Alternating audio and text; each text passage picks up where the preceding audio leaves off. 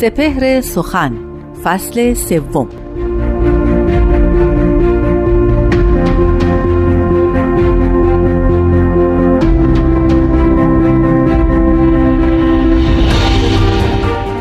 با تو حیات و زندگی بی تو فنا و مردنا. زان که تو آفتابی و بی تو بود فسردنا. خلق بر این بساط ها بر کف تو چو مهره ای همز تو ماه گشتنا همز تو مهره بردنا.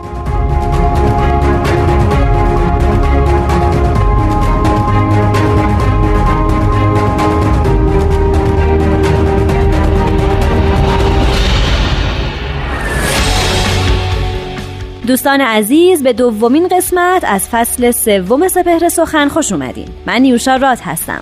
همونطور که هفته پیش گفتم فصل سوم اختصاص داره به آثار حضرت عبدالبها فرزند ارشد حضرت بهاءالله و جانشین اون حضرت. در این قسمت مثل دفعه پیش من یکی دیگه از بیانات حضرت عبدالبها رو می‌خونم و مطابق معمول استاد بهرام فرید به توضیح اون می‌پردازن. با ما همراه باشید لطفاً.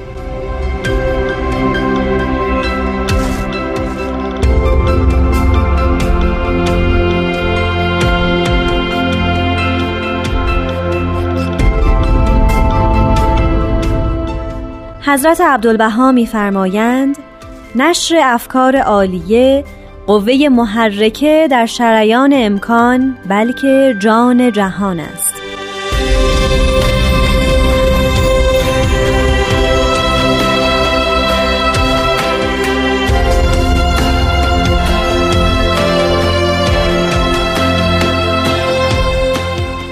شنوندگان عزیز حضرت عبدالبها در رساله مدنیه نشر افکار عالیه رو به مسابه خون در رگ عالم یا بلکه حتی روح عالم و جهان فرض کردن به راستی افکار عالیه چیست کجاست و چگونه در جهان تأثیر گذار است؟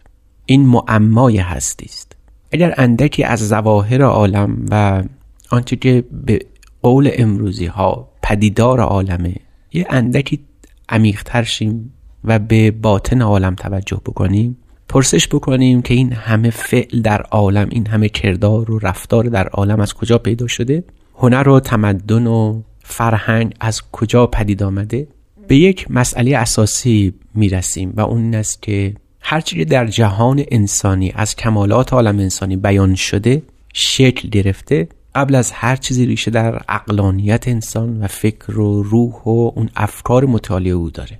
هیچ تمدنی نیست در عالم پیدا شده باشه که اساس او قوام او و هیئت و بطن او بر افکار عالی مبتنی نشده باشه. همیشه هر تمدنی در عالم هر فرهنگ پایداری در جهان مبتنی بر اون فکر است و اندیشه. مولانا خوش گفته بوده ای برادر تو همه اندیشه این سخن مولانا بیان یک اصل اساسی در حیات فکری و فرهنگی عالم انسانی محسوب میشه. کافیست به تمدن امروز خودمون مراجعه کنیم. تمدنی که این همه زیور و آلایش بر او بسته شده. تمدنی که با جهان تجارت صنعت فلاحت جهانی که پر از علم و تکنولوژی. به این اندکی تعمق کنیم. ببینیم به راستی این تمدن معاصر ما با این رنگارنگی جلوه های متعددش از کجا پیدا شد؟ کی پدید آمد؟ بانیان اون چه کسانی هستند؟ شاید در ابتدا به مهندسان و مروجان معلمان آموزگاران این تمدن برگردیم و بگوییم که این محصول دانشگاه ها رشته های متعدد تحصیلی است. اما اگر بپرسیم که این دانشگاه از کجا پیدا شد؟ چرا هزار سال پیش نیامد؟ چرا پیش از این پیدا نشده بود؟ چرا چهره عالم اینگونه عوض نشده بود در دو هزار سال پیش؟ موقع متوجه میشیم که باید اندکی از این تمدن غربی به بنیانهای او توجه کنیم. وقتی برمیگردیم به قرن 19 و 18 در آنجا می‌بینیم که فیلسوفان بزرگی بودند که اساس علم و تمدن امروزی ما رو بنا گذاشتن. افرادی بودند که جامعه سیاسی ما رو شکل بخشیدند افرادی بودند که دانشگاه ها رو و بنیان علمی اونها رو پیریزی کردند به قرن هفدهم که برمیگردیم اندیشمندانی رو پیدا می‌کنیم. بدون که این صنعت و علم و تکنولوژی باشه سخنانی گفتن افکاری رو مطرح کردن که امروزه ما ماحصل و ثمره اون رو در همین علم و تکنولوژی و پیشرفت های مهم ترقی مدرن و مدرنیته که امروز مشاهده می‌کنیم رو می‌بینیم. این تمدن که اینک فراروی ماست خودش گواه بر این بیان حضرت عبدالبهاست که این نشر افکار عالیه فکر متعالی فکر بلند فکری که عمیقه تاثیرگذاره و بعد تبدیل میشه به باورها و باورها به شکل رفتارها رفتارها به شکل اعمال و اعمال در نهایت ظواهر تمدن رو می‌سازن. حضرت عبدالبها این سخن رو در رساله مدنیه ذکر کردن رساله ای که دقدقه تمام انسانها در روزگار حضرت عبدالبها از روزگار حضرت عبدالبها تا امروز ما همین است که چطور می‌توانیم ایرانی بسازیم پر از شکوه و جلال. پاسخ حضرت عبدالبها در رساله مدنیه نهایتا به این بیانی که اینجا مطرح شد انجامید. که اگر می‌خواهیم ایرانی پر از شکوه و جلال داشته باشیم از ترقی سرشار و از مدنیت و انسانیت پربار باشه محتاج این هستیم که نخست به باور خودمون بیاندیشیم و اون باور رو به نقد و چالش بکشیم. و این محتاج داشتن فکر بلند همان است که از فرمودن افکار متعالی است.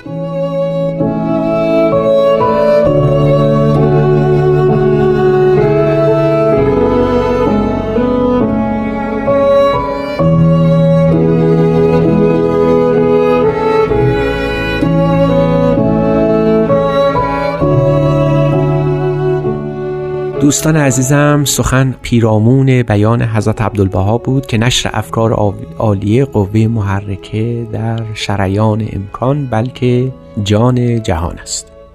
ما اگر از تمدن هم پا رو فراتر بگذاریم به عالم اندیشه و مذهب هم برگردیم باز متوجه میشیم که هر فعل دینی ما هر حرکت مذهبی ما هم از تعالیم و شریعت باز هم ریشه در همون باورها داره.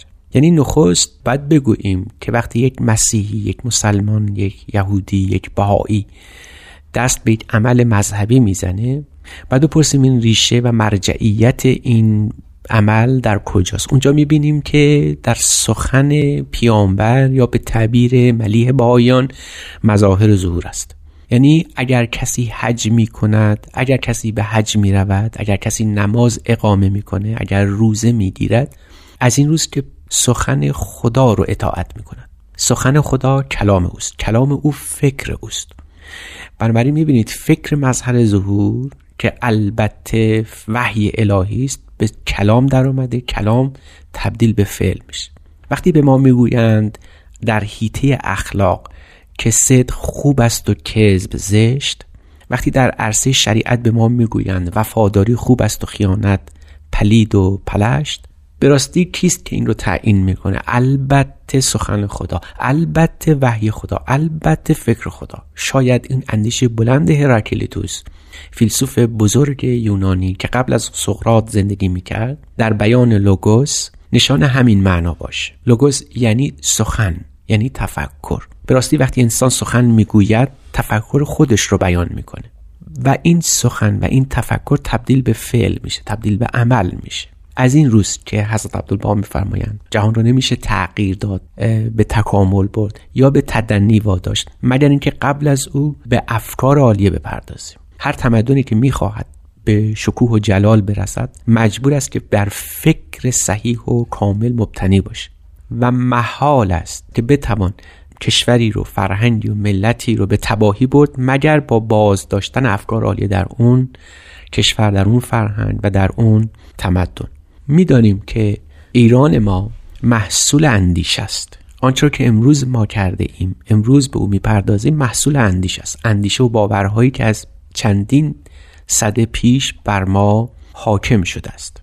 وقتی به ایران معاصر خودمون توجه می‌کنیم متوجه میشیم که هر چرا که در اینجا صورت گرفته تار و پودش در فکر و اندیشه و باور ما سرشته شده بود بافته شده بوده از این رو اگر می‌خوایم تغییر ایران بدهیم البته که باید قافل نشویم از تجارت و صنعت و هزاران نکته فرهنگی دیگر و البته علم و دانش اما پیش از همه اینها باید به قول حضرت عبدالبها باورها و افکار ما اصلاح بشه.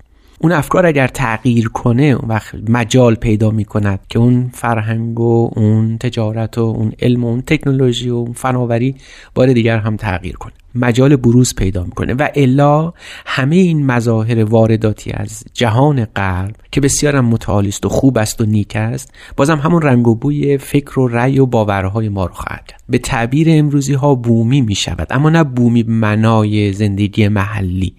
بلکه به همون باورهای کاذب و باطلی که از پیش داشتیم و اینک هم به سراغ همونها خواهیم رفت. می‌بینیم که فکر است که جهان رو تغییر می‌کنه. بزرگترین گواه او در این تغییر شاید سقرات باشه.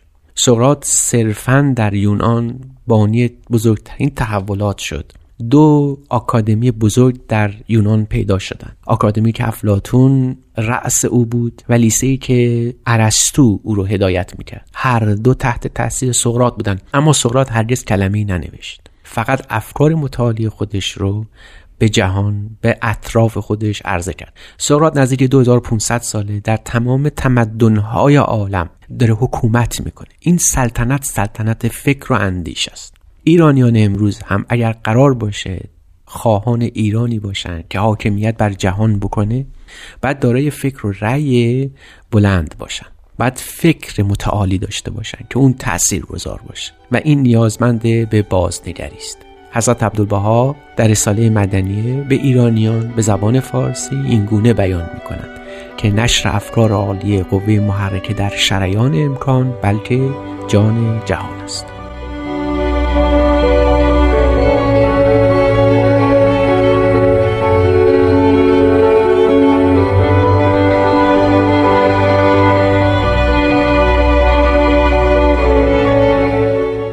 عزیز متشکرم از اینکه با این قسمت از سپهر سخن هم همراه ما بودین. ازتون می‌خوام که در برنامه های بعدی هم ما رو همراهی کنین و اگه نظری دارین با شماره تلفن 201 703 671 828 828 با ما در تماس باشین.